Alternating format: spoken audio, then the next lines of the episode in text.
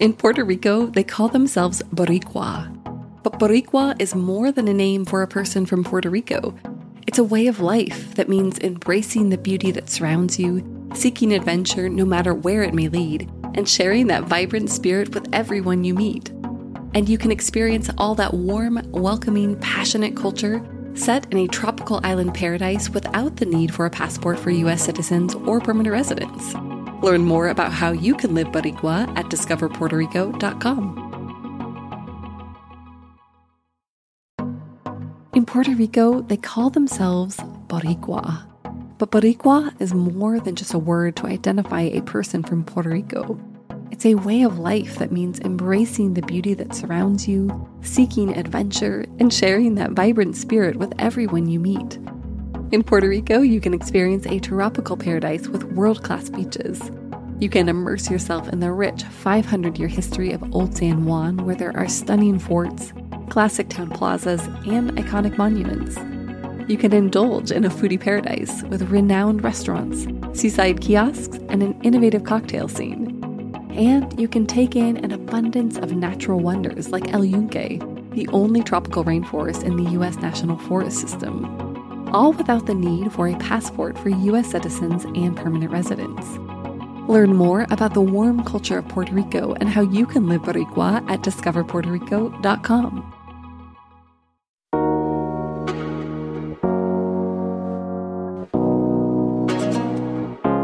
I'm Aislyn Greene. This is Travel Tales by Afar. In every episode, we hear from a traveler about a trip that changed their life. Plus, this season, I'm sitting down with each storyteller to talk about life's big travel questions.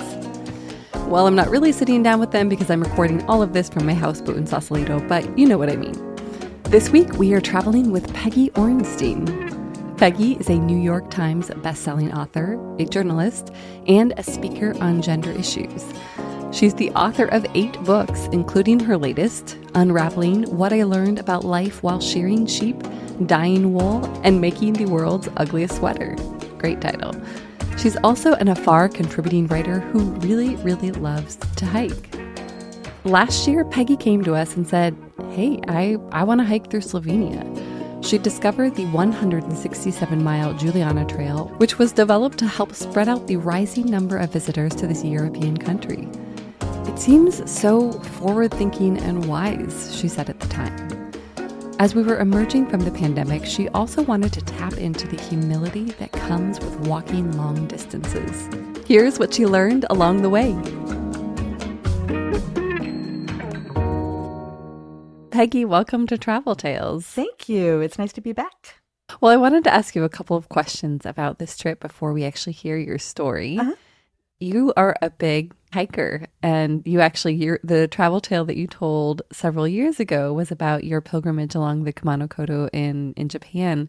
So what led you to this Slovenia hike? I love I, I love hiking. I think it's a great way to see a place it kind of appeals to both parts of me, which I'll talk about in this set. On one hand, I'm a little bit of an extreme person and I need to kind of push myself in order to be happy. And but I also am always trying to kind of battle against that. So like when I take my family places, we went to I remember we went to Vietnam and they just at one point they just rebelled they just said, We are not leaving the hotel. You can't make us because it was a million degrees outside. And I was still going, like, No, but we have to do this and we have to do this. We're here. We'll never be here again. Yeah. We have to take every opportunity.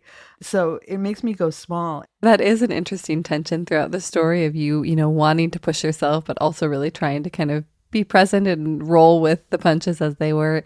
Has any of that stuck with you now, six months later? I think I always live with that tension. I will take any dare, you know, and I have to sort of control myself. Luckily, I'm married to somebody who is completely against that mentality. And so he sort of keeps me more tethered to like you know that one's actually not one you can do or that one's actually dangerous or please don't do that or you know so i stay a little bit in check but but but i do think that the hiking not just this but the the, the ones that i've done leading up to this have really changed my perception and they really do help you to look at a place in a, in a deeper way and i was really conscious a couple times when i was driving you know skipping sections of the trail i would look out the window and think wow the leaves are going by so fast. If i were driving here i would never stop and look at the serration of the leaves or you know look at the trees so closely look at the landscape so closely. And one night i was having dinner this is not in the piece but i was eating dinner at a kind of fancy restaurant where they were cooking very locally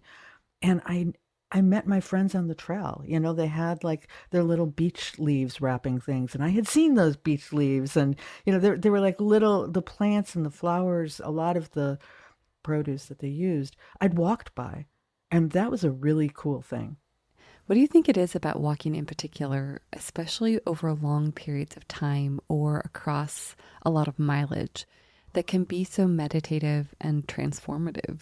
I think it forces us out of our modern mentality. I mean, if you're really doing it right, I to me, I don't listen yeah. to anything. I don't listen to audiobooks. I don't, you know, do social media. I don't call people on the phone and talk. I'll do that sometimes when I'm home hiking, which is not great.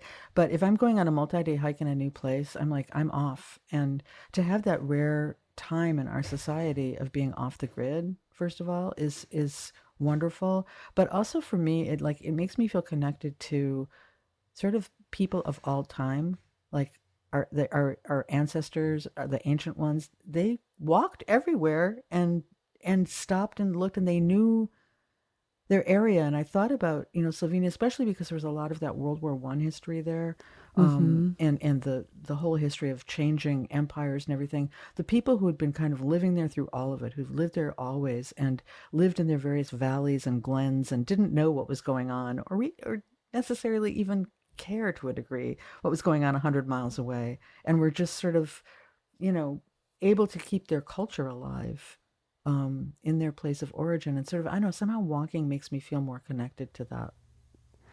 Yeah. The span of humanity. yeah, yeah, I know that sounds really crazy in a way, but it's no, true, no, right? it does. You know, I mean, because yeah. you, you're walking, you're traveling through the way people have always traveled through there. Sure. Um, and it forces you to think about it a different way. It forces you to think about, and maybe force is a bad word. It encourages you it encourages you to think in a different way. It encourages you to think about travel in a different way. It encourages you to think about your connection to people and community in a different way. Yeah. Um, and it also, you know, when you run into people, it encourages you to interact in a more intimate way, I guess, or or, or, or, or you see them more, you know, like like you actually are present with them in a different way. And I and I kind of love that yeah. too especially if you're not like you said listening to anything or you're just very kind of present in this space there's an opportunity there. It's hard for us in our modern society to walk and do nothing else at the same time. I guess the first hike i did and wrote about for afar was kumano kodo and i was tempted to take along a bunch of audiobooks when i did that. And then i got there and i thought that is that just takes you out. That is a way of taking yourself out of your experience. And it's fun um, sure. but I'm not doing it. So, and, and that became just sort of a, a policy. And I think if you're going to, if you're going to do something like this, you should be 100% fully present the whole time for what is wonderful about it, what's boring about it, what's difficult about it, you know, all of it. It's not like it's transcendent every single second. You get tired, your legs hurt, your knee aches, you know, you have to be there for all of it.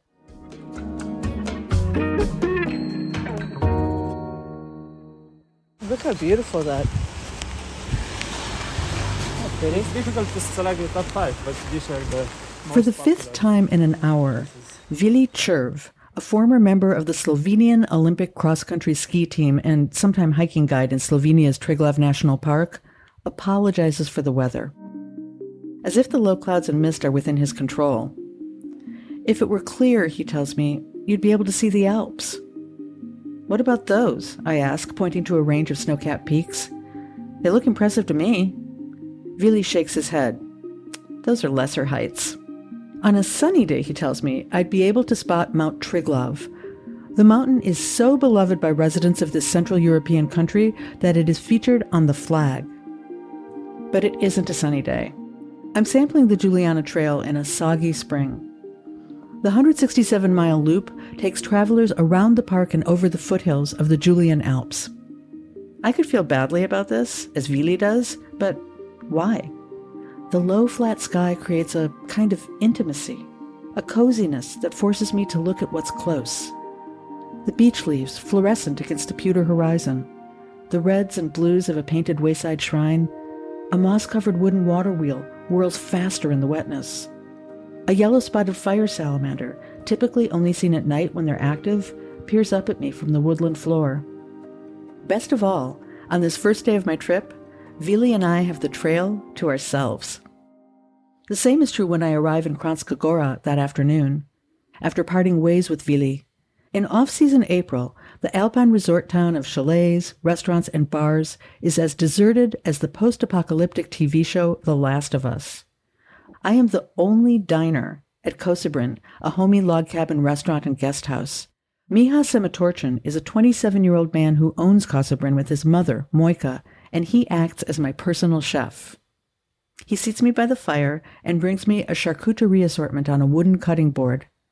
There are slices of his own cured sausage, mild sweet cheese made by a friend, dried figs, pear jam, and freeze dried raspberries, all from last summer's harvest, along with a basket of homemade bread. He follows up with pork shoulder draped over coarsely chopped sauteed potatoes. He then insists that I try two desserts a cheese dumpling, the dough rolled thin enough to see through, and strudel filled with local blueberries he froze last summer. Given that I just hiked a brisk eight miles, I am delighted to exceed my personal limits. First day out on the trail, um, for real. Uh, I'm walking through meadows uh, with the mountains above me that are swathed in clouds, through small towns. Um, the fields are completely full of dandelions, which is really sweet.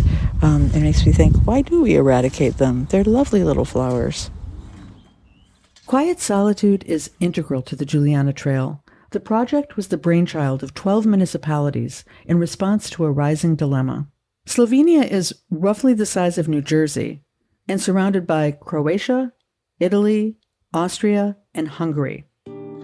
Until recently, the country had been a land of shifting borders. For centuries, Slovenia was part of the Habsburg Empire, and later, the Austro Hungarian Empire. It was annexed by Italy after the First World War, then folded into Yugoslavia after the Second. The country became independent for the first time in 1991 and joined the European Union in 2004. By 2017, it had exceeded 5.5 million visitors a year.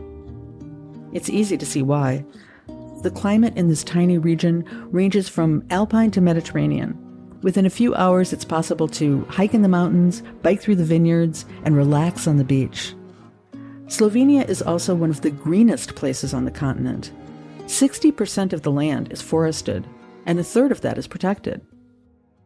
The Juliana Trail, which opened in 2019, aims to spread out travelers, boost remote economies, and better preserve natural wonders. Hikers of its 16 stages encounter literary landmarks, traditional cuisine, and folk music, as well as Slovenian history and relics of World War I battles. Travelers can backpack or forward luggage through a booking service, stay at campgrounds, inns, or grand hotels, cook their own food, or eat farm to table. I'm the kind of traveler who always needs to go a little farther, a little harder, hiking despite 100 degree heat, snorkeling in too rough waters, pushing past exhaustion to visit one more museum. My natural bent is to do everything, even if I'm miserable, because what if I never come back? I don't want to chance regret. But that's the very mentality the Juliana challenges. Hiking an average of 10 miles a day is not exactly slacking, but I can still only cover so much ground. The Juliana Trail will force me to shift my focus from rushing around from place to place to appreciating smaller, slower, and perhaps more spontaneous moments. Well, I guess you don't sleep past seven here because the morning bell just went off. Um, but I was up anyway, really early. I decided that yesterday I made a wrong turn and I missed the church of St. Peter, which is at the top of the mountain. And I thought, I know what I'll do. I'll go at um, six in the morning and I'll climb up there. And that seemed like a really good idea. And then I got halfway up the mountain and thought, uh oh. I could not figure out the trails. They were going left, they were going right, they were going up, they were going down. And um, I thought, you know, This is how people wander into the wilderness and they don't get found again. The muddy aftermath of an end of season snowstorm has thwarted my next day's plans, so I get a ride to Jesenice, a former iron mining town near the Austrian border. I amble through a chain of villages, the fields between them bright with dandelions. Spring unfurls around me. Narcissus line the roads. Tulips and daffodils bloom from front yard gardens. A cuckoo calls and I reach for my pocket. According to local legend, if you're carrying money when you hear the first bird of spring, you'll have a prosperous year. I wonder if the credit card on my iPhone counts. The trail winds past the birthplaces of several of the country's celebrated authors and musicians whose homes have been turned into small museums. Language, literature, and folk music were essential to sustaining Slovenian identity during those centuries of outside rule. As a writer myself, I love that. I stopped for the lunch packed for me by my hotel. Sandwiches filled with ham and local cheese, along with an apple, an orange, and a chocolate bar. I eat on a wooden bench next to an inexplicable, rough whittled statue of Pinocchio. There's a barn and an old horse trough across the dirt path. An elderly man swings a scythe, clearing the early spring grass, pausing to wipe his blade every few strokes. When a cow moos loudly, the man laughs. I smile back, in no rush, sharing the moment. The next morning, the trail passes through Radovljica, a medieval town with a real life moat. 17th century frescoes grace some of the pastel colored buildings on the main square, mostly Bible themed.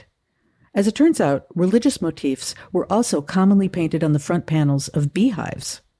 Slovenians are thought to have pioneered modern beekeeping. The illustrated panels are a long standing form of folk art. The oldest one known, on display at the Museum of Apiculture in the main square, depicts the Madonna and Child. There are hunting scenes and images of village life. There is also a man feeding his wife headfirst into a flour mill and a devil sharpening a woman's tongue on a grindstone.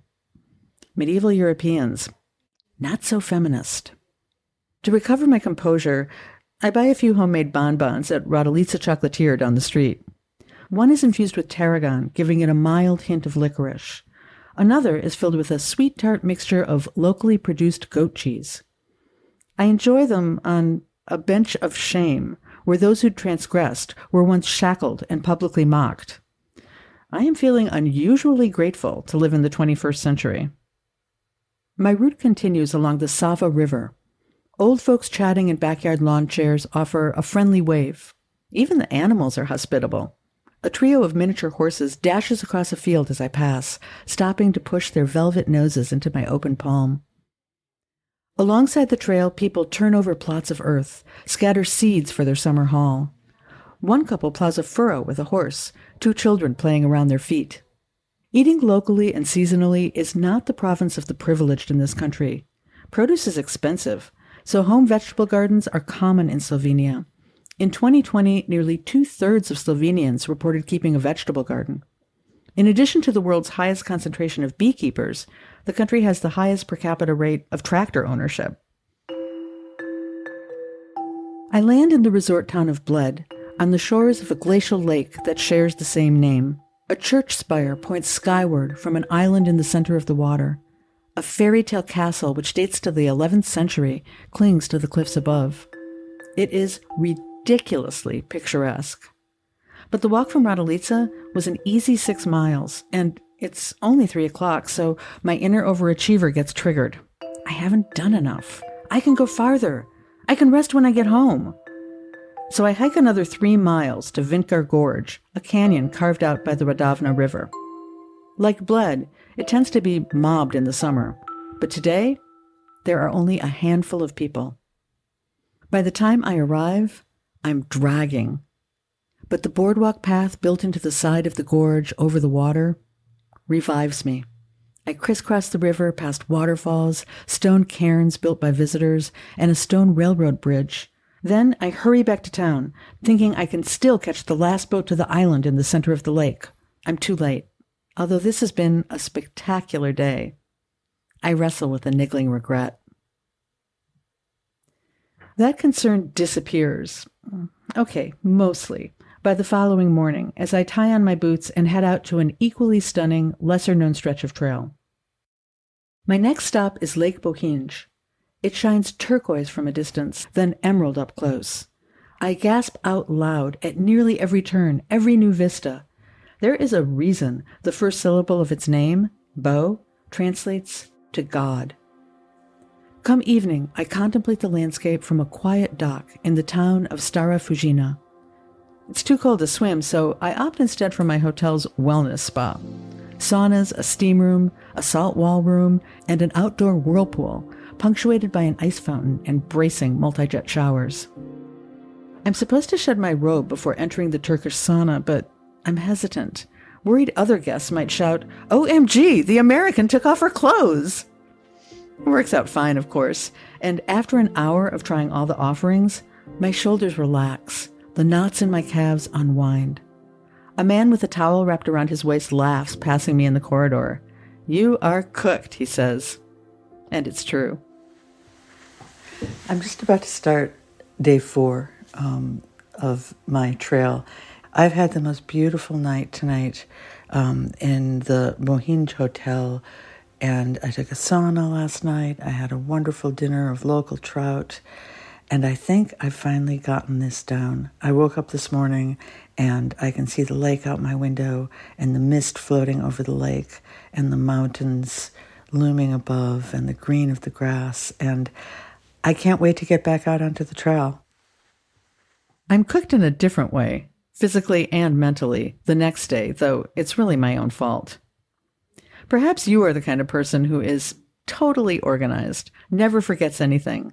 Maybe you're not someone who, for instance, leaves your favorite leather jacket, the one that you paid more for than you ever imagined you would spend on a garment, hanging on a hook in the bathroom in Heathrow before boarding a transatlantic flight. Or the kind of person who leaves their wallet in a taxicab in Hiroshima, Japan, forcing your friends to call every cab company in town until they locate the right one, where it is waiting for you, sealed in a pristine plastic pouch. Perhaps you are not the kind of person who realizes halfway along a nine mile trail that you didn't zip the pocket where your phone was. Lucky you. As for me, several miles after leaving Lake Bohinj, I realized that my phone is no longer on my body. So I backtrack. For miles. My itinerary is on that phone, including my trail maps, the name and location of my next hotel, and my emergency contacts. All the way back to Bohinj, I scan the ground and then turn around to do it again, my third go at this stretch of trail. After a couple more increasingly panicky miles, I pass an elderly man tilling his garden who gestures and starts talking to me in Slovenian. He points down the road to where a lady with a dog, one I had seen at least 45 minutes earlier, is standing. She has been waiting for me all this time.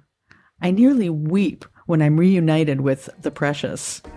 I thank her profusely, put the phone into my pocket, and zip it extravagantly.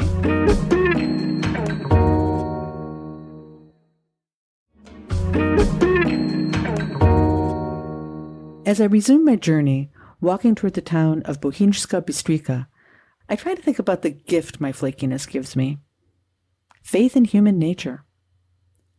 When I lose something, some kind, lovely stranger nearly always returns it to me.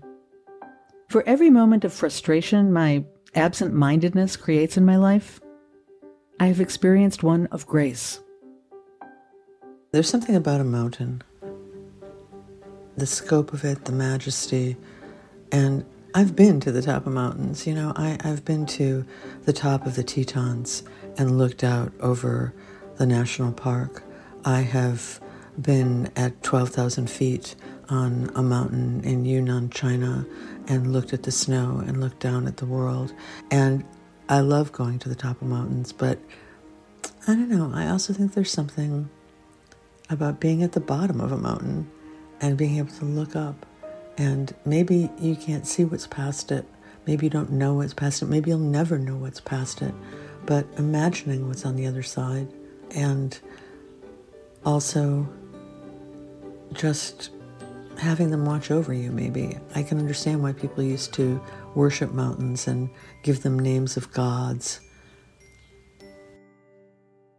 Hiking the foothills of mountains does not mean staying level. On the next part of the trail, I'm guided by Yashko Dexkobler, a firefighter and mountaineer in his 70s. Despite his age, Yashko has the dexterity of a mountain goat. This hike reminds me, not for the first time, that there is good shape and there is Slovenian good shape. People here are among the most physically active in the world. Nearly everyone hikes or skis or kayaks or climbs. Some do it all. The Juliana Trail is not technically challenging, but one does need to be fit. Today we will ascend nearly 2,000 feet. Joshko asks if I want to take a detour to the Sapota waterfall, which will add distance to our day. Of course I do. We trudge up a path redolent of the wild chives, whose lavender colored flowers bloom all around us. Sweat streams down my face, but then the mist hits me. I see the water cascading down 200 feet and open my arms wide in delight. This, Joshko announces, is paradise number one. He opens his backpack, fishing out two shot glasses and a small green bottle. It's tradition, he says, to take a drink at the top of a trail. But only one, he cautions, because you have to go down again. With a jolt, I notice the handwritten label says Slivovitz, a potent plum brandy that Joshko tells me he made himself. My father, who had died seven months earlier, suffered from dementia in the last years of his life. At one point, he would periodically shout, Slivovitz! then burst out laughing. His dad was from Eastern Europe, but still, I never knew why. Tears prick my eyes. I clink my glass, then raise it to the sky. Hey, Dad, I say. Slivovitz. And I gulp it down. A few hours later, we arrive at Paradise Number Two, a panoramic view of the Socha Valley. The river that's snaking through the valley is the precise color of a mermaid's tail, a trick of the light sparkling off suspended bedrock. This is wine country, the south side of the mountain range, edging toward Italy. There is even the occasional palm tree among the grapevines and red roofed stone villages. Joshko again brandishes the Slivovitz. It turns out that one drink rule applies to every height you climb. He unwraps three types of homemade salami, a container of cheese, and some hard rolls. We down our shots, polish off the snacks, and head down the mountain. I spend the afternoon relaxing on the riverside patio at the family run Pension Sturk, watching boaters and basking in my Slivovitz buzz. It's hard to believe that the bucolic Socha Valley was once among the bloodiest fronts of World War I. Almost two million people were mutilated or died in this 60 mile region in just two years. That history hits me hard on the eighth day of my trip as I hike a recently added spur to the trail. It cuts south of the original route, ascending to an open air museum on Kolovrat Ridge. The Socha Valley spreads out nearly 3,700 feet below, and I can see both the Julian Alps and the Italian border. I spend a few hours exploring the trenches that soldiers built into the rocky slopes, spaces as cramped and dark as animal burrows. I think of all the young men who lived, fought, and died here. The wind blows strong and chilly. I continue on to a fast moving section of the Socha River. Over the next seven miles, the wildness strips away my sorrow over what we humans do to one another in the name of power. I scramble over boulders, slip along rock faces, bounce across suspension bridges while the occasional kayaker shoots the rapids below. I emerge a few hours later on the road to Bovec, where I'll spend my last night. I catch a glimpse of the Boka waterfall rushing full force after the winter snowmelt and recent rainfall. This is where I really struggle with myself because it's raining. Um, and it's not raining that hard, but it's going to be raining all day long. And this is one of those moments where I can talk about being humble before nature, but really, how humble am I before my own inner demons of feeling that what if I say that I'm not going to hike in the rain and I miss the most spectacular moment of my trip? But you could also say, what if I say I'm not going to hike in the rain and I have a completely joyous day sitting downstairs in this hotel's adorable 1930s library, reading and writing and thinking? I just don't know what to do. When I wake up on my final morning, it's raining in earnest. As I pull on my waterproof pants and jacket, the desk clerk at my hotel looks concerned. It's not a good day for hiking, he says. The river rocks will be treacherous and lightning is forecast. But I'm here, I tell him. I've committed to walking a certain number of days, of miles. I have a goal. Am I going to let rain defeat me? He shakes his head, and I catch myself. Oops, wrong lesson. After a moment of internal struggle, I unzip my jacket. I've seen so much on this trip. Walked nearly 90 miles across hundreds of years of history through wilderness and tiny towns. I've seen the awe inspiring and the heartbreaking, witnessed a season unfold. What if I accepted that as enough?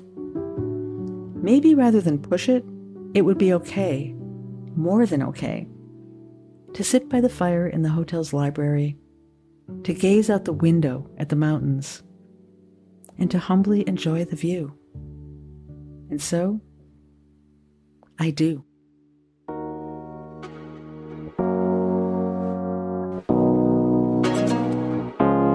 That was Peggy Orenstein. We'll link to her Afar story about hiking the Kumano Kodo, as well as to her books, website, and social media handles in the show notes. If you want more on the backstories of each episode, be sure to subscribe to our Behind the Mic email. We'll include a link to that in our show notes as well. Ready for more travel tales? Visit afar.com slash podcast and be sure to follow us on Instagram and X. We're at Afar Media. If you enjoyed today's exploration, I hope you'll come back for more great stories. Subscribing makes this really easy.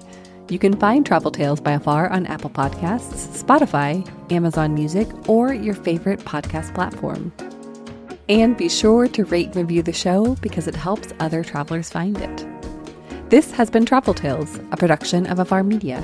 The podcast is produced by Aislyn Greene and Nikki Galteland. Music composed and produced by Strike Audio. Everyone has a travel tale. What's yours? Gloria,